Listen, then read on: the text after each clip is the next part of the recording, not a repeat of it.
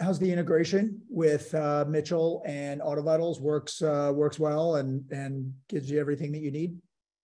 Yeah, we haven't had any trouble with the integration part of it at all. I mean, we've kind of hit the ceiling a little bit on some of Mitchell's limitations on what they can do as far as reporting. Um, but I mean, we have a lot of reporting in AutoVitals to to fall back on, so that that helps us out a lot. Okay. Yeah, integration's good.